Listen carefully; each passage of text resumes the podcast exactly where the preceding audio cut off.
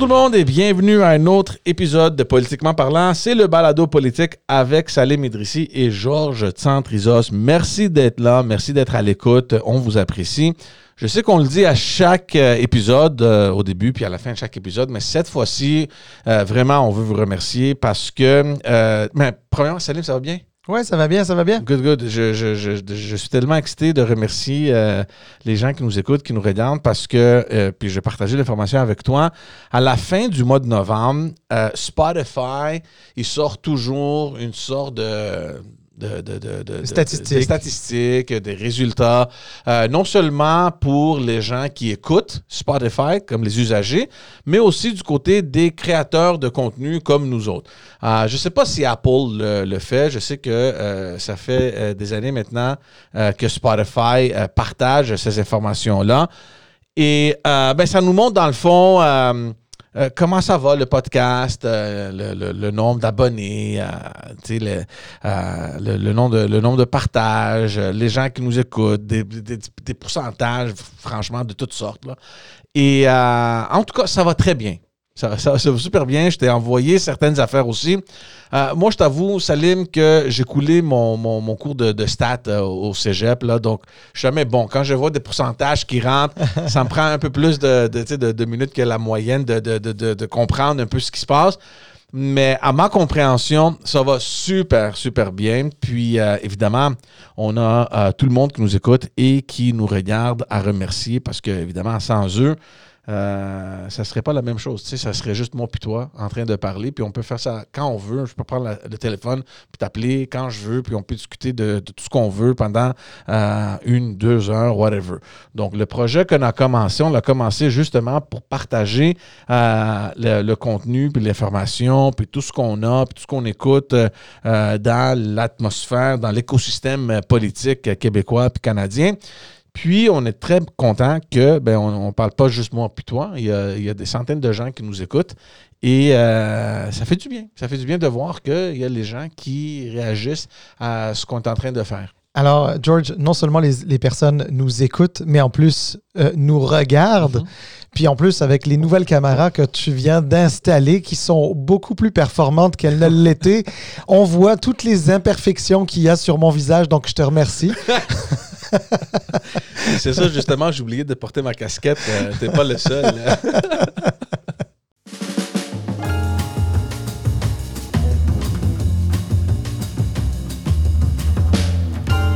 Passons euh, rapidement à, la semaine euh, qui, vient de, passer. Euh, on va parler un peu, on va toucher un peu de le, le Québec, on va toucher un peu à Ottawa. On va commencer avec euh, le congrès, la convention euh, qui s'est déroulée la semaine, la fin de semaine dernière euh, chez Québec solidaire. Un moment tant attendu parce que justement, durant cette convention-là, ce congrès de leurs membres, ils élisaient la nouvelle co-porte-parole. Puis, il y avait trois candidates. Il y avait Rouba Gazal, il y avait Émilise Lessard-Terrien et, euh, j'oublie son nom, de Sherbrooke. euh, Député de Sherbrooke. Euh, ben, J'ai toujours son nom en tête. Puis là, euh, maintenant que tu l'oublies, je l'oublie également. Bon, ça va nous on, revenir. on- on va revenir. En tout cas, c'est la députée de Sherbrooke. Puis, donc, de ces trois candidates-là, celle qui a, qui a pu convaincre la majorité des membres de Québec solidaire était Émilise Lessard-Terrien, donc une ancienne euh, députée qui a, qui, qui- qui se fait- qui- qui a été élue en région, euh, Abitibi-Témiscamingue, je Oui. pense. Puis, euh, elle a perdu les dernières élections, évidemment, Oui, à la la seule, la seule députée euh, ou la seule personne qui est euh, parvenue à se faire élire pour le Québec solidaire et qui a perdu son comté. Parce que ce qu'il faut savoir, c'est que Québec solidaire, depuis, depuis l'élection de son premier député, la première fois en 2008, c'était Amir Kadir, Québec solidaire n'avait jamais perdu un comté. C'est la première fois dans son histoire Ouais.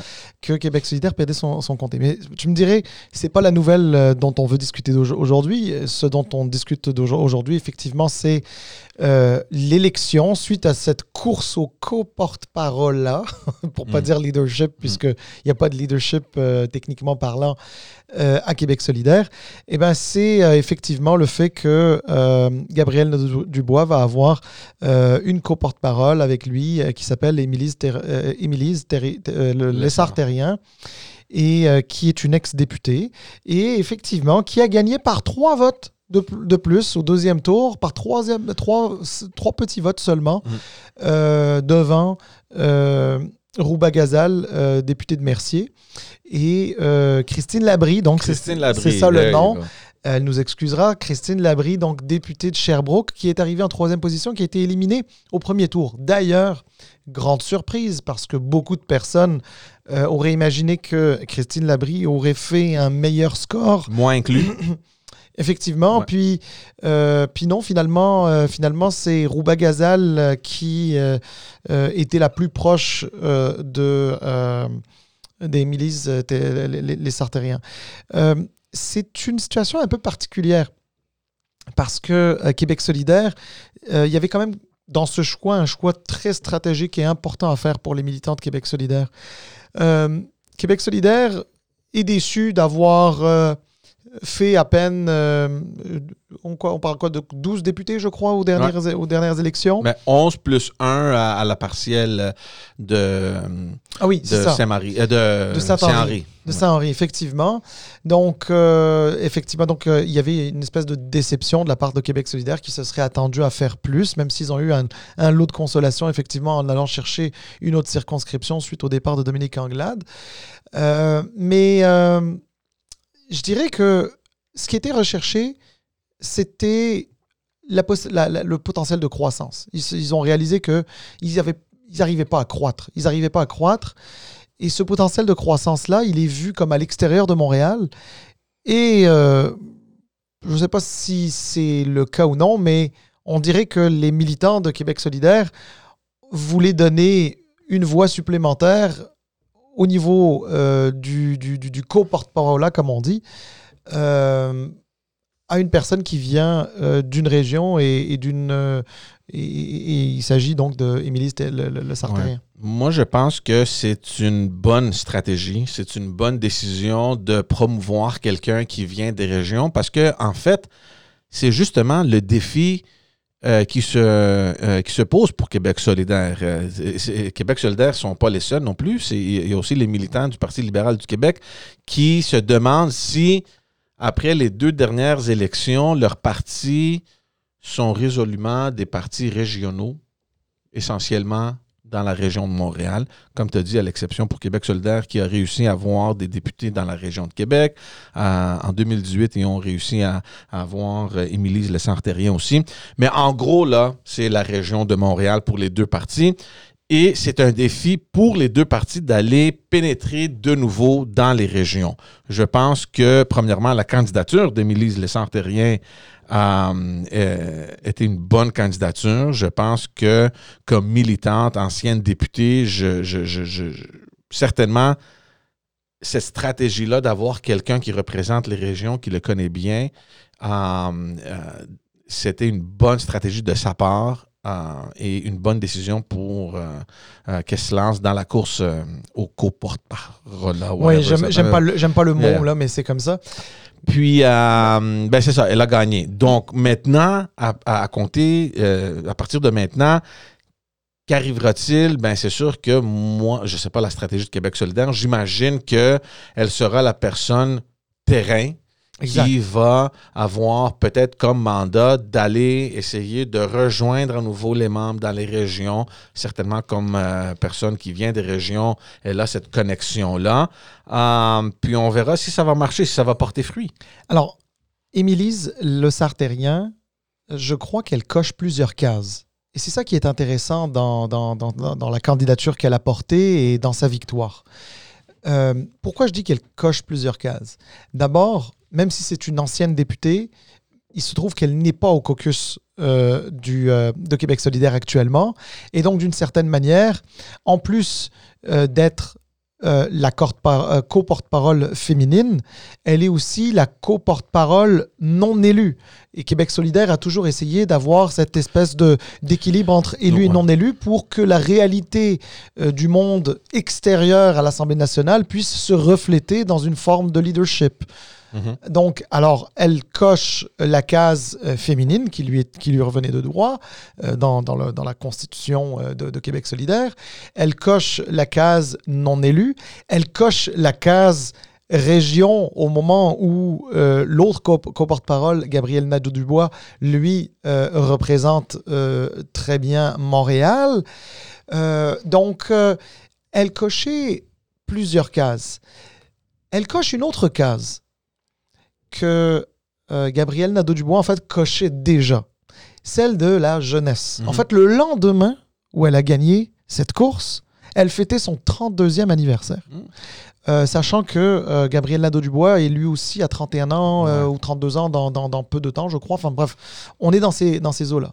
Et ça, c'est très intéressant. Parce qu'on a souvent dit que les jeunes étaient attirés par Québec solidaire, par ces espèces de, de, d'idéal de gauche, ce petit côté un peu ils vont pas aimer ça. Révolutionnaire, euh, euh, puis avec quelque chose euh, en, d'important quand même, il faut le dire, pour tous les partis, celui de l'environnement qui a été mis souvent en avant. donc en ayant deux, deux co-porte-parole dans le début de la trentaine, Québec solidaire pourrait être très attractif auprès des, jeunes, des jeunes générations.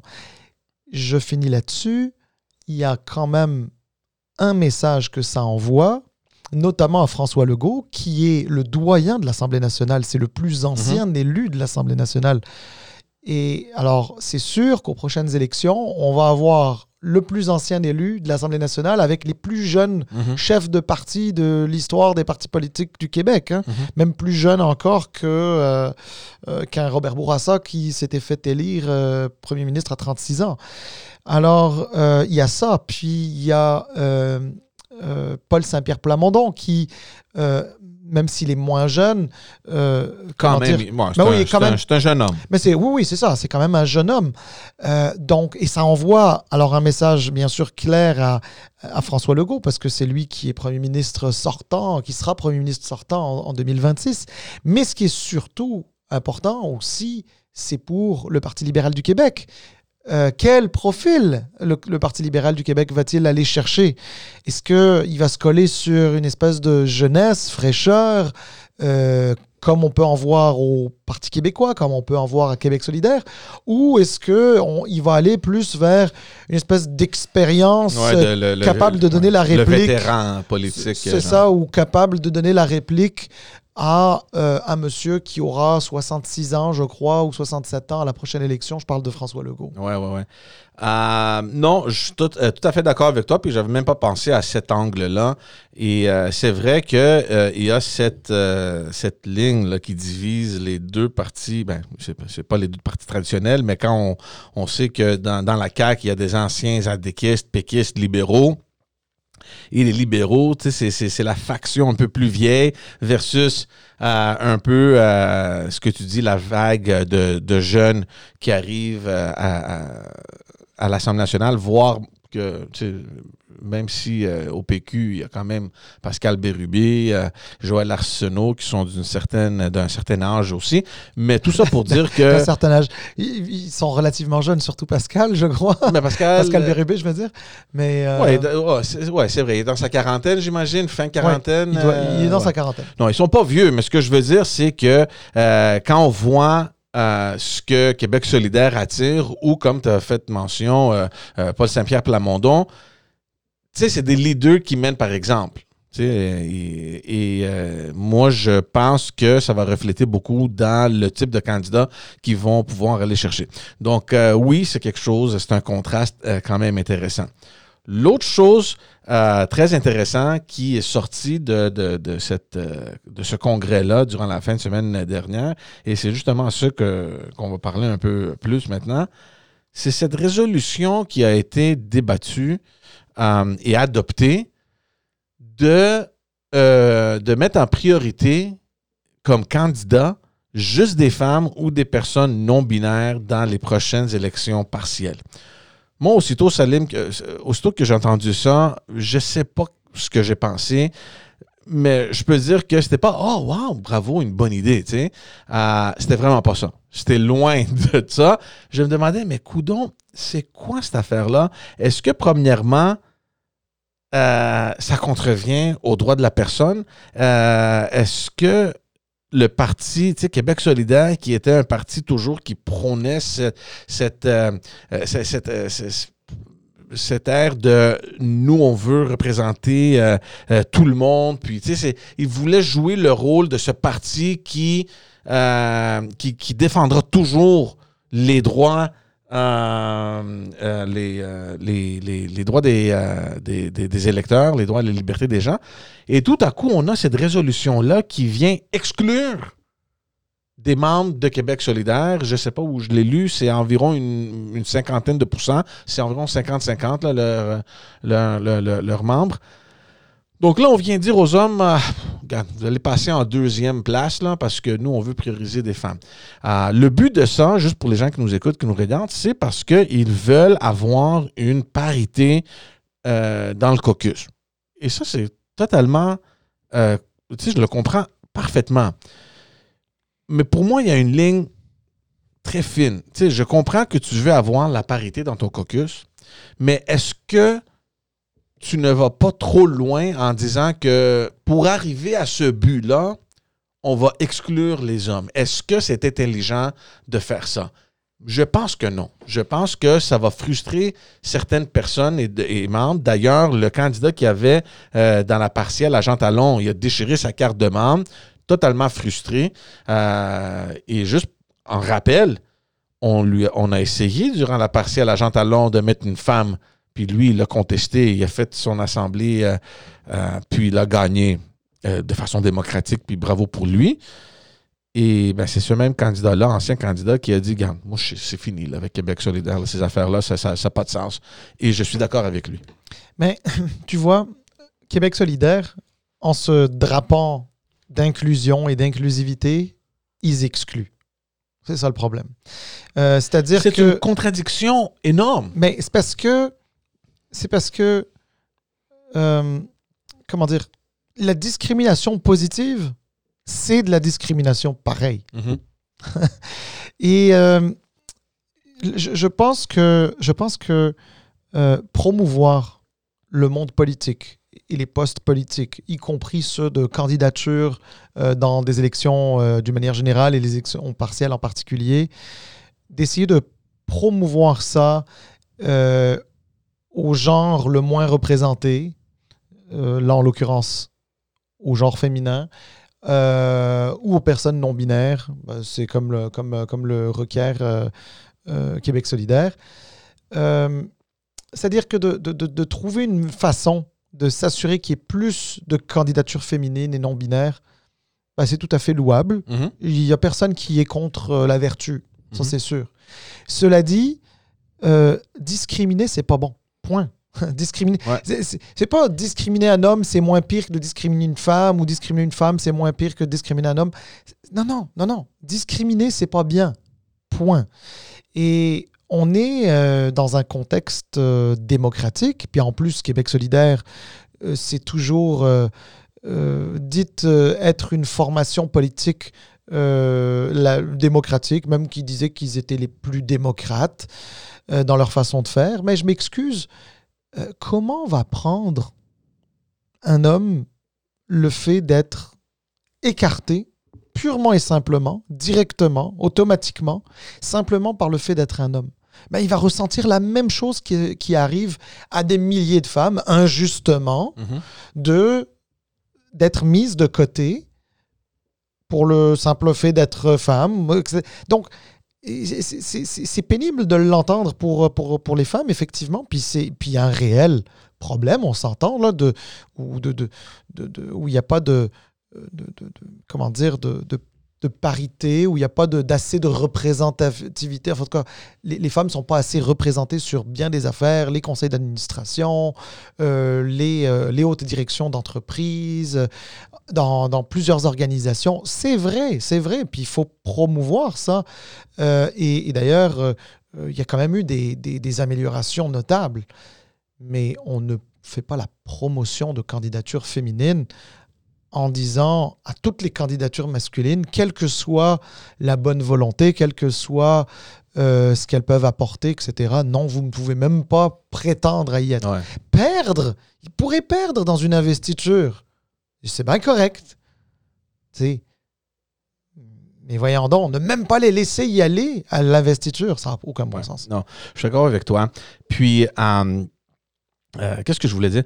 Euh, le, problème pour moi, là, puis euh, les arguments qu'ils ont donnés, j'ai vu une entrevue que Gabriel Nadeau-Dubois a accordée à Mario Dumont où il disait écoutez, quand Jean Charest là, il est sorti pour dire qu'on veut la parité dans le Conseil des ministres, il n'y a personne qui, qui a arraché sa, chemise. Quand Jean Charest a passé un projet de loi pour permettre une parité sur le conseil d'administration, il n'y a personne qui a déchiré sa, chemise, sa chemise. Et je trouve que c'est des pauvres arguments. Parce que là, on parle de nomination. Exactement. Il n'y a personne qui est rentré interrompre ou euh, s'ingérer dans un processus démocratique et dire toi, l'homme, reste de côté, on veut des femmes. Non, on permet à tout le monde de façon équitable à se, euh, à, se présenter, à se représenter. Puis si tu gagnes, bravo. Là, on a une équipe en place. Qu'est-ce qu'on fait? Puis c'est une décision plutôt euh, administrative, entre guillemets, euh, qui est réservée à quelques individus au parti, de sélectionner les personnes qui vont composer le Conseil des ministres. Puis ça, c'est une décision pure et simple qui appartient à, au premier ministre ou au chef de parti pour leurs officiers parlementaires, puis etc. Euh, ça n'a rien à voir. C'est deux choses complètement différentes.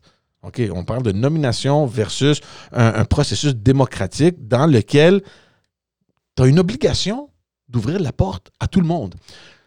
Première chose. deuxième chose, puis on sait comment ça fonctionne au, au niveau euh, des partis. Il y a la direction du parti, puis les candidats sont approuvés par le chef. OK? Donc, même si le parti pense que moi, Jean, je serais un bon candidat, puis soumettre ma candidature, à la fin, là, c'est le chef du parti qui va signer mon bulletin de candidature. S'il ne veut pas que Georges se présente, puis à la place, dans ce comté-là, on veut mettre une femme, il a tout simplement le droit de ne pas me signer mon bulletin de candidature et aller chercher d'autres candidats. Tu as le droit de faire ça. Est-ce que c'est discriminatoire? Oui, non, je ne sais pas. C'est une décision qui est prise. Moi, je préférais ça parce que c'est une décision que le chef de parti prend, euh, prend parce que tu veux certaines personnes dans ton caucus.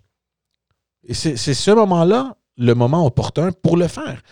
Et on a déjà critiqué euh, en début, là, quand on avait commencé, la façon que Dominique Anglade euh, avait fait la sélection de ses candidats.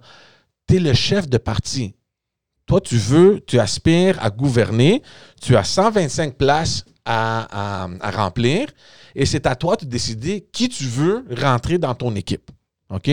Donc, si tu veux être premier ministre et tu ne peux pas aller chercher 125 personnes qui ont la capacité de promouvoir tes idées, ton idéologie, puis mener euh, euh, ton plan d'action pour les deux ou quatre prochaines années, mais peut-être tu ne devrais pas être premier ministre. Tu comprends? Donc, moi, les investitures, là, puis on l'a déjà, on, on, le répétera pas, mais on l'a déjà dit, je suis pas 100% contre, mais je pense que c'est une perte de temps. C'est une perte de temps pour moi. Je comprends l'aspect démocratique puis tout, mais tu es en politique, tu es en train de, de, de, de, composer une équipe, va choisir les gens que tu veux. OK? Puis là, si tu veux choisir des hommes, choisis des hommes. Si tu veux choisir des femmes, choisis des femmes. Moi, c'est là, au point de, cette décision-là, euh, où tu dois choisir les hommes, les femmes, choisir une équipe paritaire, fais ce que tu veux. Mais de dire à tes membres, garde, restez chez vous, on choisit juste des femmes, puis that's it, that's all, c'est moi, je suis tellement sûr que si quelqu'un qui conteste cette décision-là, ça passe pas. Euh, au niveau, je suis pas avocat mais au niveau des droits de la personne c'est discriminatoire. Euh, un argument que je dois accorder, par, exemple, à Gabriel Nadeau-Dubois, c'est que c'est juste pour les élections partielles. Puis il a raison que à partir de maintenant, euh, jusqu'aux prochaines élections générales, combien de partiels est-ce qu'on va avoir? Une, deux, peut-être trois, max quatre, pas plus. Donc, est-ce que c'est vraiment un problème dans les deux, trois ou quatre prochaines élections partielles que comme parti, on sélectionne des femmes? Non. Puis il a raison. Oui, OK, sélectionne des femmes. Mais pourquoi rentrer dans le processus de passer une résolution qui exclut? Comme parti, et c'est pour ça que j'ai dit ce que j'avais dit, puis je sais que je prends beaucoup de temps là, mais euh, si oui, effectivement, tu as une, deux, trois ou quatre partiels, ben comme parti, sélectionne des femmes. That's all. Pourquoi l'amener, faire une résolution, puis bâtir un mur et dire, regarde, les hommes, là, on n'a pas besoin de vous là, pour les partiels, merci, ciao. Fais pas ça. Prends la décision comme parti, mais passe pas une résolution. Je, je- je trouve que c'est tellement ridicule, cette affaire-là. Je sais pas quoi d'autre dire, là. Ben oui. De toute évidence, toi non plus.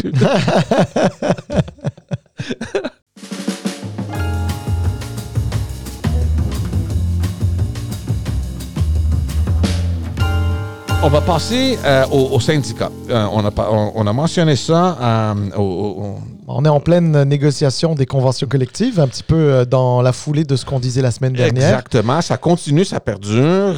Il semble ne pas avoir une solution. D'ailleurs, aujourd'hui, j'ai entendu aux nouvelles qu'il paraît qu'il y aurait quelque chose, une offre sur la table. On attend à voir. Il n'y a pas de détails encore. Mais c'est c'est pas le but de- de- de- de- du thème qu'on veut parler. Non, mais juste remettre peut-être un peu en contexte. Alors, euh, effectivement, les, négociations euh, des conventions collectives euh, du secteur public se poursuivent. On a eu les trois jours plus un de grève dont on avait parlé déjà dans les épisodes précédents. Puis, on a appris dans les derniers jours qu'il allait y avoir une, un autre cinq jours de grève complet, du 8 au 14, Mhm, je crois. mhm. Donc, euh, cinq jours ouvrables de grève euh, euh, qui, sont, qui sont annoncés. Et, euh, et donc, c'est dans ce contexte-là que euh, nous avons appris quelque chose d'assez particulier. Ouais, exact. Euh, ben, ben, c'est ça. En plein milieu des, des grèves, on parle de milliers de personnes dans les rues en train de manger le froid dans le visage. On apprend que la présidente, c'est c'est- c'est de la FTQ. De, de la FTQ, Le plus gros syndicat au Québec. exactement. Euh, donc, elle, puis son numéro 2, qui ont pris un vol pour aller à Dubaï euh, assister au sommet de la COP 28. Euh, Et pourquoi, pourquoi, pourquoi, pourquoi un syndicat Pourquoi un syndicat irait à la COP 28 C'est quoi le, c'est c'est quoi le Ouais. but? C'est quoi le but de l'existence d'un syndicat? Ben, c'est la première question que moi j'avais, mais j'ai entendu euh, la, la présidente, donc euh, Magali, euh, Magali Picard, qui expliquait comme, que comme syndicat, il y avait un mandat euh, de euh, faire des représentations dans les congrès ou les conventions, soit locales, nationales ou internationales, qui font affaire avec euh, la protection de l'environnement. Ah, puis d'ailleurs, d'après ce qu'elle dit, c'est pas les seuls syndicats qui sont là. Il y a des syndicats, euh, des- des syndicats de partout dans le monde qui, qui envoient des délégations. Ça, je le comprends. Je suis prêt à le comprendre. Là. Tu regarde, si les syndicats s'invitent dans ces rencontres-là, puis veulent euh, être euh, faire partie de ces décisions-là, bravo, il n'y a pas de problème. OK? La question qui, qui lui a fait mal à, à- à Madame Piquant, c'est est-ce que maintenant, en ce moment-là, c'était le moment opportun pour que tu embarques dans un vol et que tu que tu t'en ailles à Dubaï? Tu sais, à- euh, durant possiblement une des plus grandes négociations de- Depuis de- 40 ans. tu sais, de, de- de- de- de- de vos syndicats. Est-ce que c'était peut-être plus prudent de peut-être passer ton tour ou envoyer quelqu'un d'autre. Euh, et je suis d'accord avec ça. Je, je pense que c'est une mauvaise décision de sa part. Ben, écoute, euh, je comprends que l'environnement, euh, ça touche tout le monde. Euh, je comprends que l'environnement, c'est aussi l'affaire euh, des travailleurs qui sont représentés par des syndicats. C'est tout à fait normal. Euh, on est tous touchés par euh, ça. Euh, puis toutes les parties prenantes d'une société devraient être effectivement euh, concernées par euh, les changements climatiques et euh, comment y contribuer. Cela dit, moi ce que je dis, c'est que il faut pas confondre ces objectifs primaires avec ces objectifs secondaires et tertiaires. Euh, donc, l'objectif numéro un d'un syndicat, sa raison d'être, c'est de représenter les travailleuses et les travailleurs euh, et, de, défendre leurs intérêts face à un patron. Donc, c'est exactement ça le but. Donc, entre la négociation de conventions collectives du secteur public, qui sont effectivement les, plus difficiles ou les plus complexes depuis un certain nombre de décennies même, euh, et d'aller faire un travail de représentation euh, et de rencontre euh, dans le cadre de la COP 28 à Dubaï, ben moi, il me semble que ta raison d'être, ta raison primaire doit l'emporter sur ta, ta raison secondaire ou tertiaire. Ouais. Et c'est d'abord ça que Madame Picard, Magali Picard, n'a pas compris. Euh, elle est partie à Dubaï, elle a à peine eu le temps d'arriver qu'elle a dû repartir pour revenir à cause du tollé que ça a fait, du tollé médiatique que ça a fait, Ben oui. mais aussi euh, au- au- à l'intérieur de, de- de- de ses membres qui étaient effectivement fâchés. Fâchés euh, du fait qu'elle ne soit pas là et fâchés de la perception que ça envoie. Exact. La perception, c'est que euh, bon ben euh, j'ai des choses plus importantes à faire. De toutes les manières, c'est pas moi qui négocie, c'est pas moi qui suis aux tables. Puis je peux me connecter via Teams ou Zoom pour savoir ce qu'il en est, puis donner mes orientations, etc. Euh, malgré le fait qu'il y a un décalage horaire de, je sais pas moi, 7-8 heures, Ouais. 9 heures. Euh, malgré le fait que, bon, plus- oui c'est ça, on est plus dans le 9-10 heures en Mhm. fait de décalage horaire. Euh, sachant que c'est pas comme si elle pouvait reprendre un avion et être euh, 50 minutes plus tard. Là. Elle n'est pas à Toronto, à New York. là. Ouais. Elle est à Dubaï. là. C'est l'autre bout de la planète. Euh, puis, écoute, Madame Picard, elle a fait aussi une erreur grossière. Puis ça, à la limite, j'ai envie de dire, elle n'est pas la seule à faire cette erreur-là. Mais c'est en fait, c'est quoi cette erreur-là? C'est de confondre deux choses. De confondre euh, la, la réalité et la perception. Et la pers en fait, on dit souvent que la perception, c'est la réalité. Mais elle, dans sa gestion de crise, elle, elle a jamais voulu admettre que c'était une erreur. En fait, tout du moins, elle dit oui, oui, écoutez, si je suis revenu, c'est parce que j'ai commis une erreur. Je reconnais que c'est une erreur. Parce que avoir le tollé que ça a fait, je comprends bien que c'est une erreur. Donc pour elle, l'erreur, c'est suite au tollé. Mm. C'est pas, c'est pas à la base. Ouais. Et, et- et c'est ça le gros problème. Mais ça, ça, ça, ça montre immédiatement le manque de jugement, de ne pas être en mesure de penser avant que tu quittes ce que ce geste-là pourrait causer. Euh, je me demande, comment tu fais pour ne pas prévoir euh, ce qui va se produire. Puis, tu sais, j'essaie de voir chaque chose euh, de façon objective. Puis j'ai écouté ses arguments. Puis oui, effectivement, tu as un mandat qui t'a été accordé par tes membres de faire des représentations euh, dans ce type de rencontres-là. Puis oui, euh, suite à ce qu'elle a dit, évidemment, là, tu ses arguments, que tu es responsable, tu es la présidente de- du plus grand syndicat, puis tu pas juste une chose, tu as plusieurs choses dans ton agenda, puis je comprends tout ça. Il n'y a personne qui va me dire que, tu quand tu te réveilles le matin, pour aller au boulot, Salim, c'est- t'as pas juste une chose à faire toute la journée, tu comprends? Il y a plusieurs choses, on, priorise, puis euh, tu on passe notre journée à travailler, puis à, nous organiser en, en complétant di- tâches euh, durant la journée. Je comprends. Euh, puis de ce but-là, je te comprends parfaitement, ça fait partie de tes responsabilités. C'est tes membres qui ont voté que ton syndicat soit parti euh, de, de- de ces rencontres-là. Et moi, je suis prêt à la défendre, puis à dire que, garde, c'est justifié, avec une condition.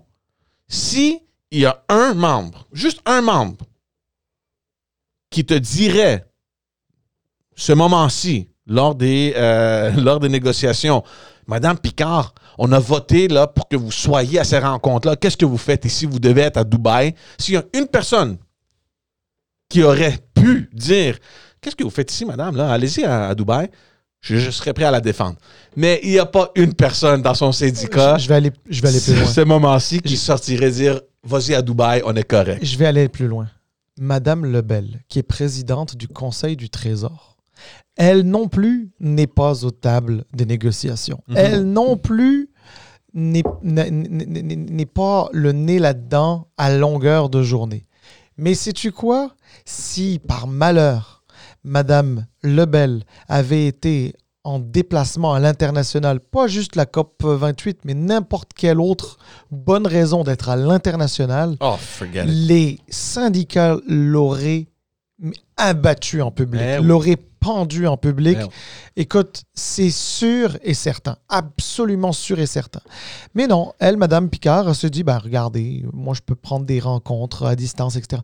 Mais regarde, George, regarde, sur le fond, est-ce que, est que quelqu'un est capable de travailler à distance? Oui. Ah oui. Est-ce que tu es capable de prendre tes appels téléphoniques, tes appels Teams? Est-ce que euh, tu prends tes emails?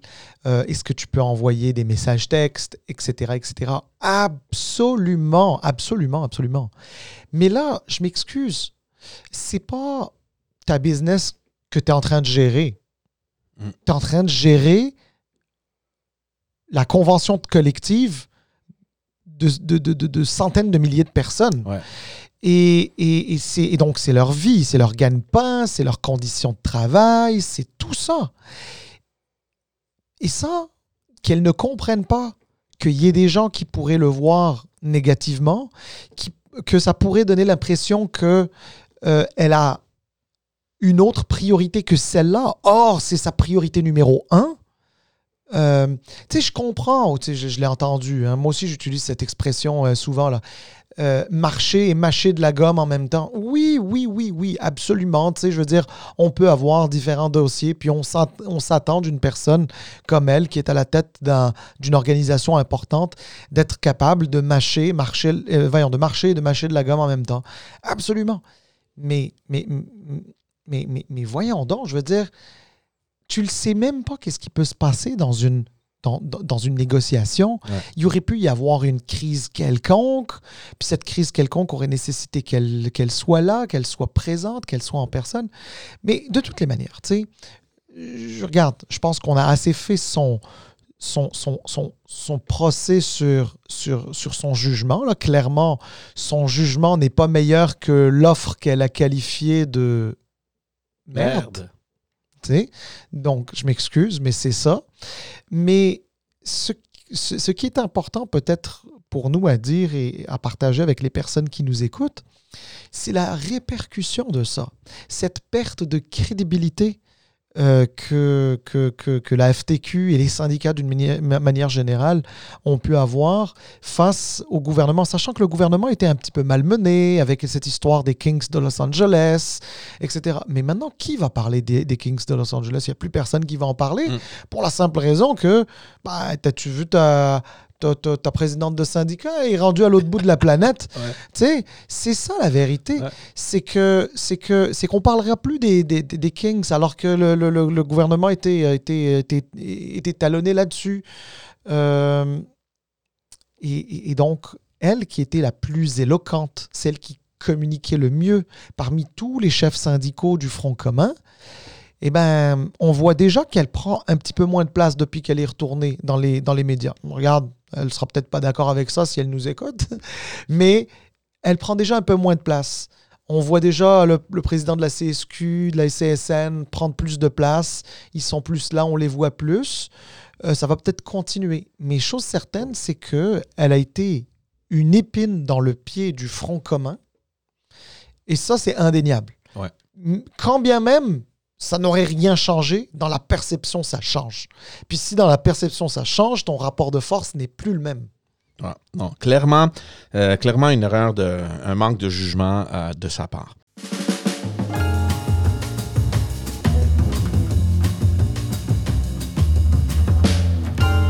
On va aller maintenant au fédéral euh, très rapidement, puis on va terminer là-dessus parce que ben, ça fait plusieurs épisodes maintenant euh, qu'on parle un peu du déclin de Justin Trudeau et des libéraux au fédéral.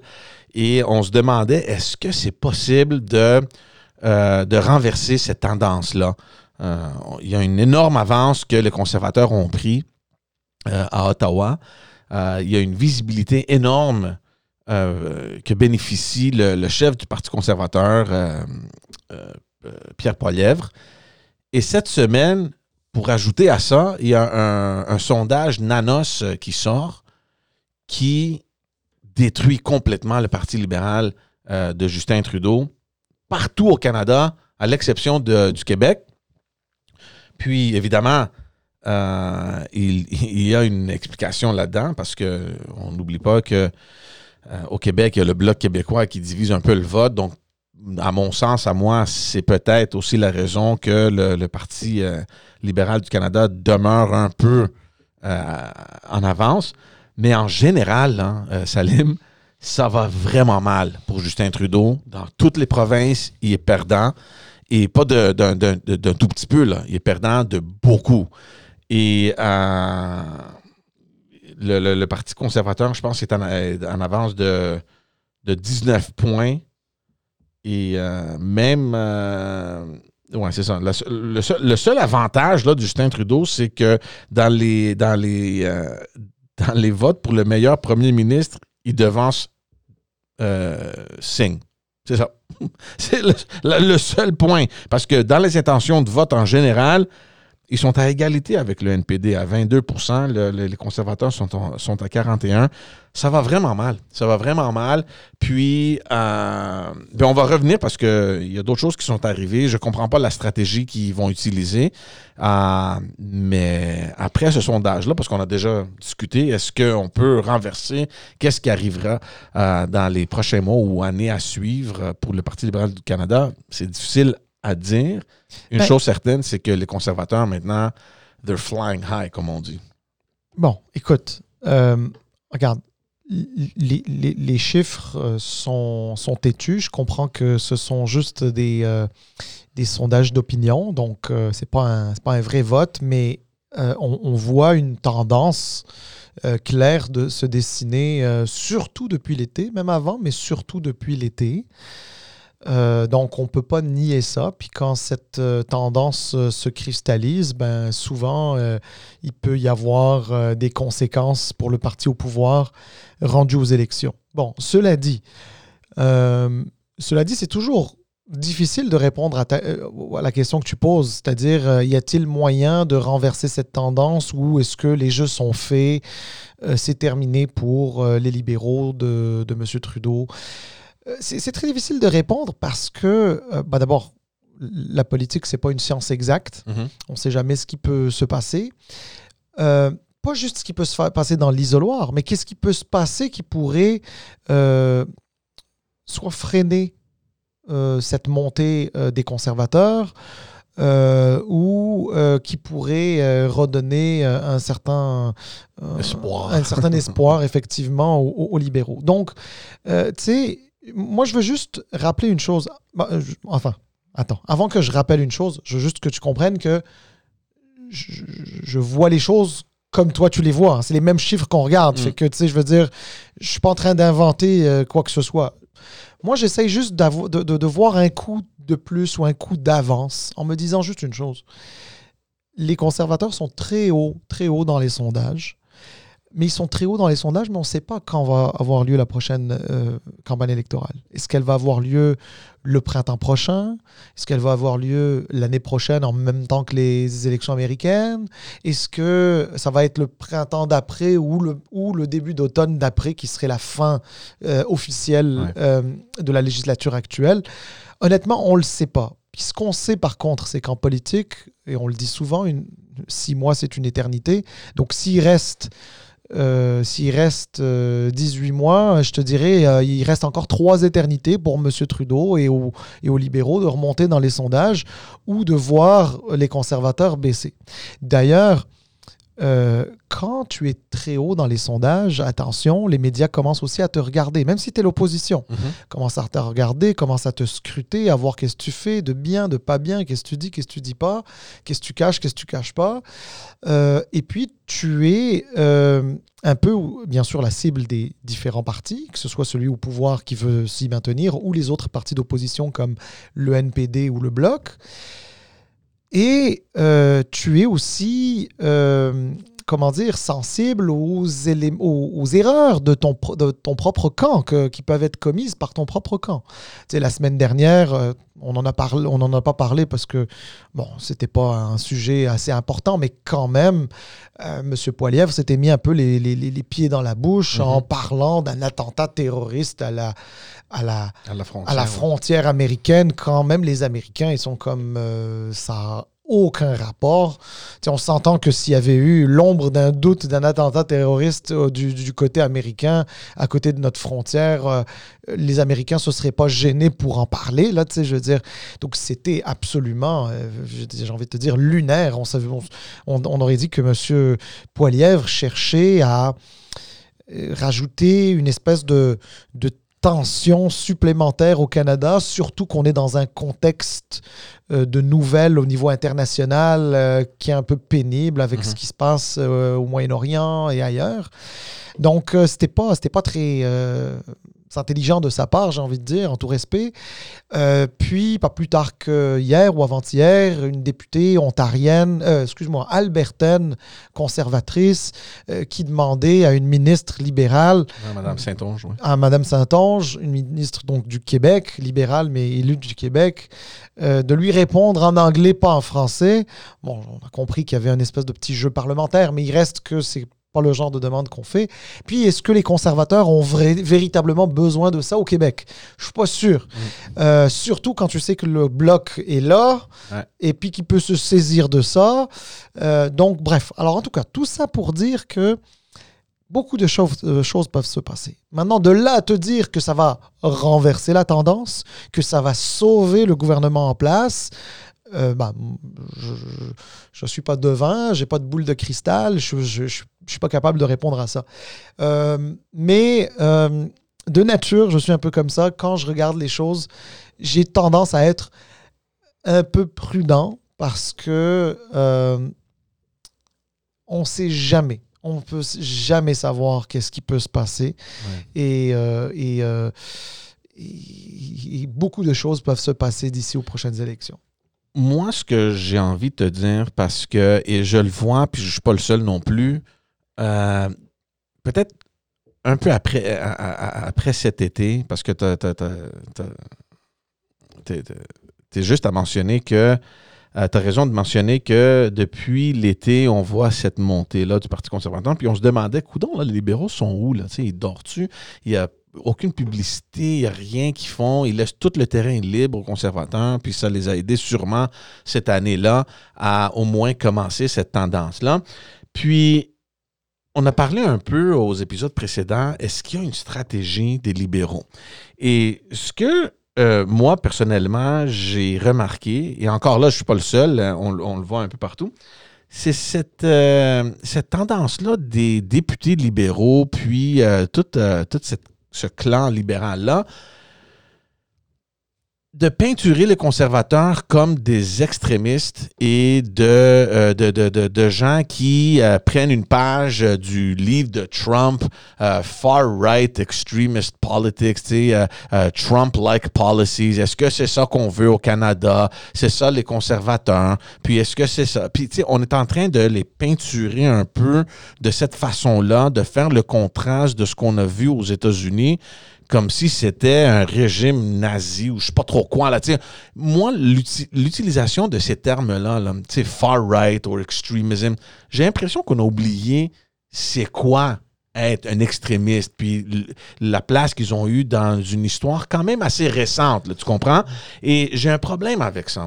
Et on l'a vu, euh, on va pas rentrer en détail, mais il y a un député libéral, je pense, de, de la Colombie-Britannique qui, qui a fait un tweet suite à un meurtre euh, au Manitoba de trois personnes puis est parti dans une affaire où il a comparé euh, le meurtre euh, il a lié le meurtre avec ce discours-là, justement, des conservateurs. Et est-ce que ce meurtre-là pourrait être lié à cette idéologie-là, blablabla? Puis il a dit que Pierre Poilievre, c'est le creep euh, qui, essaie de, nous mettre euh, ces idéologies-là des États-Unis. Moi, ça m'a dérangé beaucoup. Oui, non, mais je, suis d'accord avec toi. Je, je suis d'accord avec toi. À un moment donné, euh, il y a des amalgames euh, qui sont grotesques et qu'il faut euh, éviter de faire. Mais malheureusement, la nature de la politique, c'est souvent d'essayer de définir l'adversaire avant qu'il ne vous définisse. Et dans ce jeu-là, les conservateurs de, Stephen Harper à l'époque étaient très bons, euh, étaient très bons à ça. D'ailleurs, tu, tu, demanderas à Stéphane Dion et, à Michael Ignatieff euh, comment les, conservateurs avaient été aussi excellents à les, à les définir et, à détruire leur carrière politique.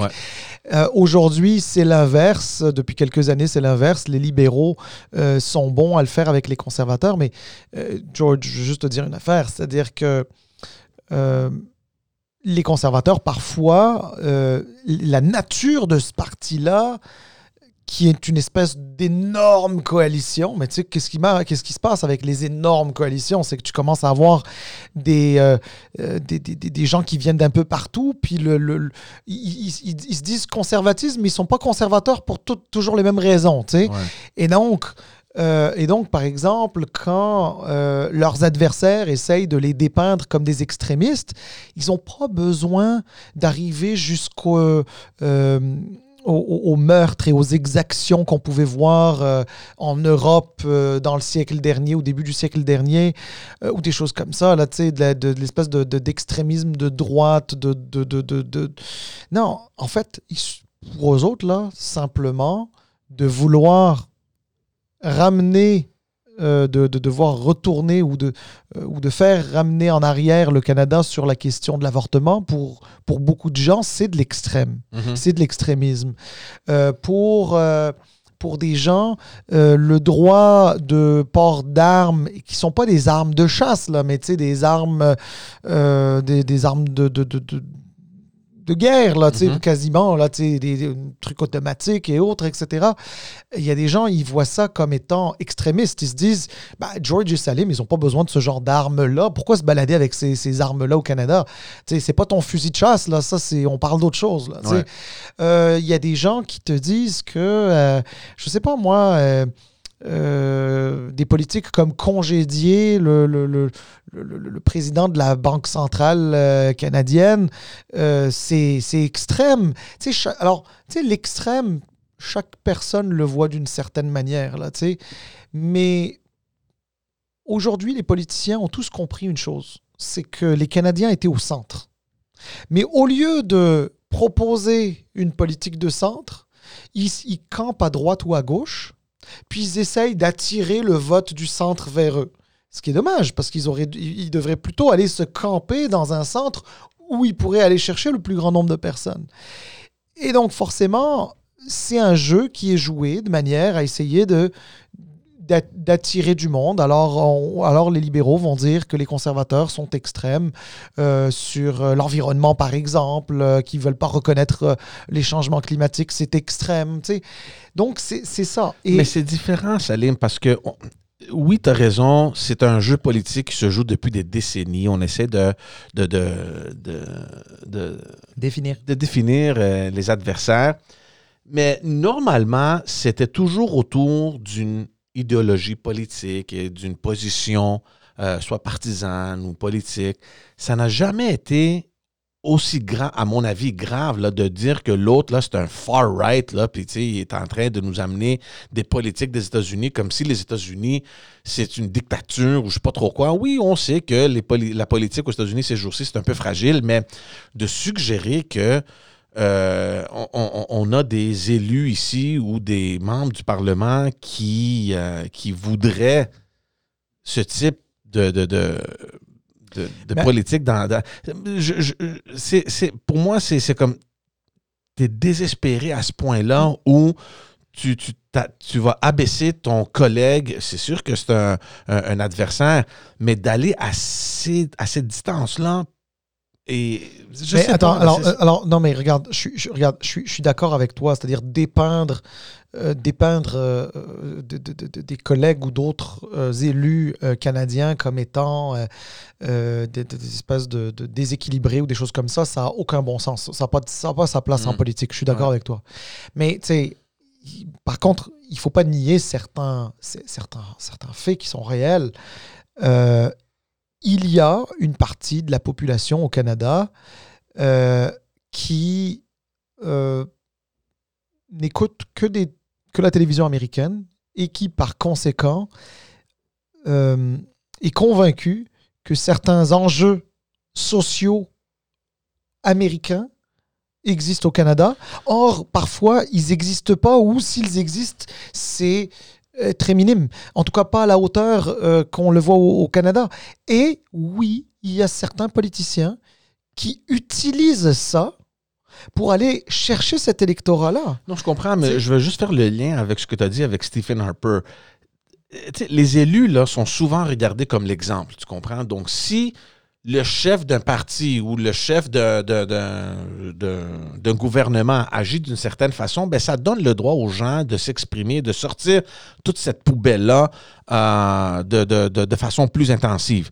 Stephen Harper n'a jamais critiqué euh, euh, Stéphane Dion ou Ignatieff d'être communiste ou d'être far left. Euh, il attaquait sur peut-être des idéologies de, de son plan économique ou whatever. Ah, mais, mais- ah, écoute, écoute, écoute. Je, regarde, je sais que ça, ça remonte à, à plusieurs années maintenant, là, plus de dix ans, là, mais moi, je me souviens de, de, de publicités négatives, des publicités négatives à la télé, ce qu'on n'a pas vu hein, dans les dernières années, mais des publicités négatives lancées par Stephen Harper et son parti à l'époque, euh, ou euh, qui, qui présentaient euh, même des images très peu flatteuses de Stéphane Dion, où il avait l'air d'être un, un demeuré à la télé, alors que, bon, tu sais, oui, OK, ça c'est correct. Bah, je sais pas, mais- mais- regardez, bon, je sais pas si c'est correct, parce que, tu sais, je veux dire, c'est pas correct. Non, oui, mais, mais, je veux dire, c'est c'est que il, il a jamais dit Oh, Stéphane Dion, là, il est en train de nous amener, de, de- il veut importer des idéologies euh, euh, Oh, far socialiste, left, euh, oh, oui, non, non. communistes de, la Chine. oh, et- oui, oui, oui, oh, oui, on a entendu des choses comme ça. Honnêtement, oh, Je me rappelle. Franchement, non, non, franchement, oui. Puis, honnêtement, euh, là, j'ai un peu le mauvais rôle parce que j'ai comme l'impression que je suis en train de défendre euh, les libéraux versus les conservateurs. Or, je n'ai pas de. Je, je- je suis orphelin. Ouais. Euh, je suis orphelin Moi au, aussi, d'ailleurs. au- Ouais, au ouais. fédéral. Je suis orphelin. Euh, mais d'ailleurs, je vais être très honnête avec toi, euh, la raison pour laquelle je suis orphelin, c'est parce qu'il y a des choses que je prendrais chez les conservateurs volontiers et des choses que je prendrais chez les libéraux volontiers. Ouais. Mais malheureusement, euh, un tel parti n'existe pas. Mais si on devait parler, par exemple, des conservateurs, moi j'ai envie de dire, s'ils étaient clairs sur un certain nombre de sujets, je crois qu'ils se feraient élire sans aucune difficulté au Canada avec une très large majorité. Donc, tu sais, il suffit d'être euh, clair sur euh, les intentions, sur les questions d'avortement, être clair sur euh, le, le- le- degré de tolérance de la circulation euh, et le port d'armes euh, au Canada. Il suffit euh, de reconnaître les changements climatiques et d'y apporter une solution euh, qui soit motivée par, euh, euh, euh, par, par l'économie, c'est-à-dire trouver des moyens du marché comme la bourse du carbone et non pas, et non pas des taxes, etc. Comme évidemment les, conservateurs sont allergiques euh, aux taxes. Euh, tu sais, de trouver euh, des moyens. Puis, tu sais, dès que, dès que tu es clair sur, sur 4-5 points, pas beaucoup là, on parle de 4-5 points. Mhm. Ben, tout le reste, euh, il y a beaucoup de Canadiens qui vont se retrouver dans ce que le Parti conservateur offre. Et, et d'ailleurs, quand les Canadiens votent massivement pour les le Parti conservateur, c'est rarement pour les éléments divisifs. Ils, ils- ils votent plus pour des éléments plus constructifs que ce parti-là peut offrir. Alright tout le monde, on va mettre fin à l'épisode. Merci encore une fois euh, de nous suivre, de nous regarder, d'écouter les épisodes. Euh, encore une fois, les résultats qui ont sorti de Spotify euh, nous ont encouragés et c'est grâce à vous. Donc, euh, merci, merci, merci. Continuez à nous appuyer. Allez vous abonner sur notre chaîne YouTube. On est en train de grandir cette petite communauté-là depuis le début de ce projet-là. Euh, sur les réseaux, euh, sur toutes les plateformes audio, allez-y vous abonner, partager, euh, télécharger les épisodes. Ça aide l'algorithme. Je comprends vraiment pas comment ça fonctionne, mais apparemment, ça aide. Donc, continuez à vous engager euh, dans, dans le contenu qu'on vous offre. Et merci, merci, merci. Nous, ça nous encourage à continuer. C'est grâce à vous. Merci beaucoup et on se voit la semaine prochaine. Au plaisir, bye! Ciao.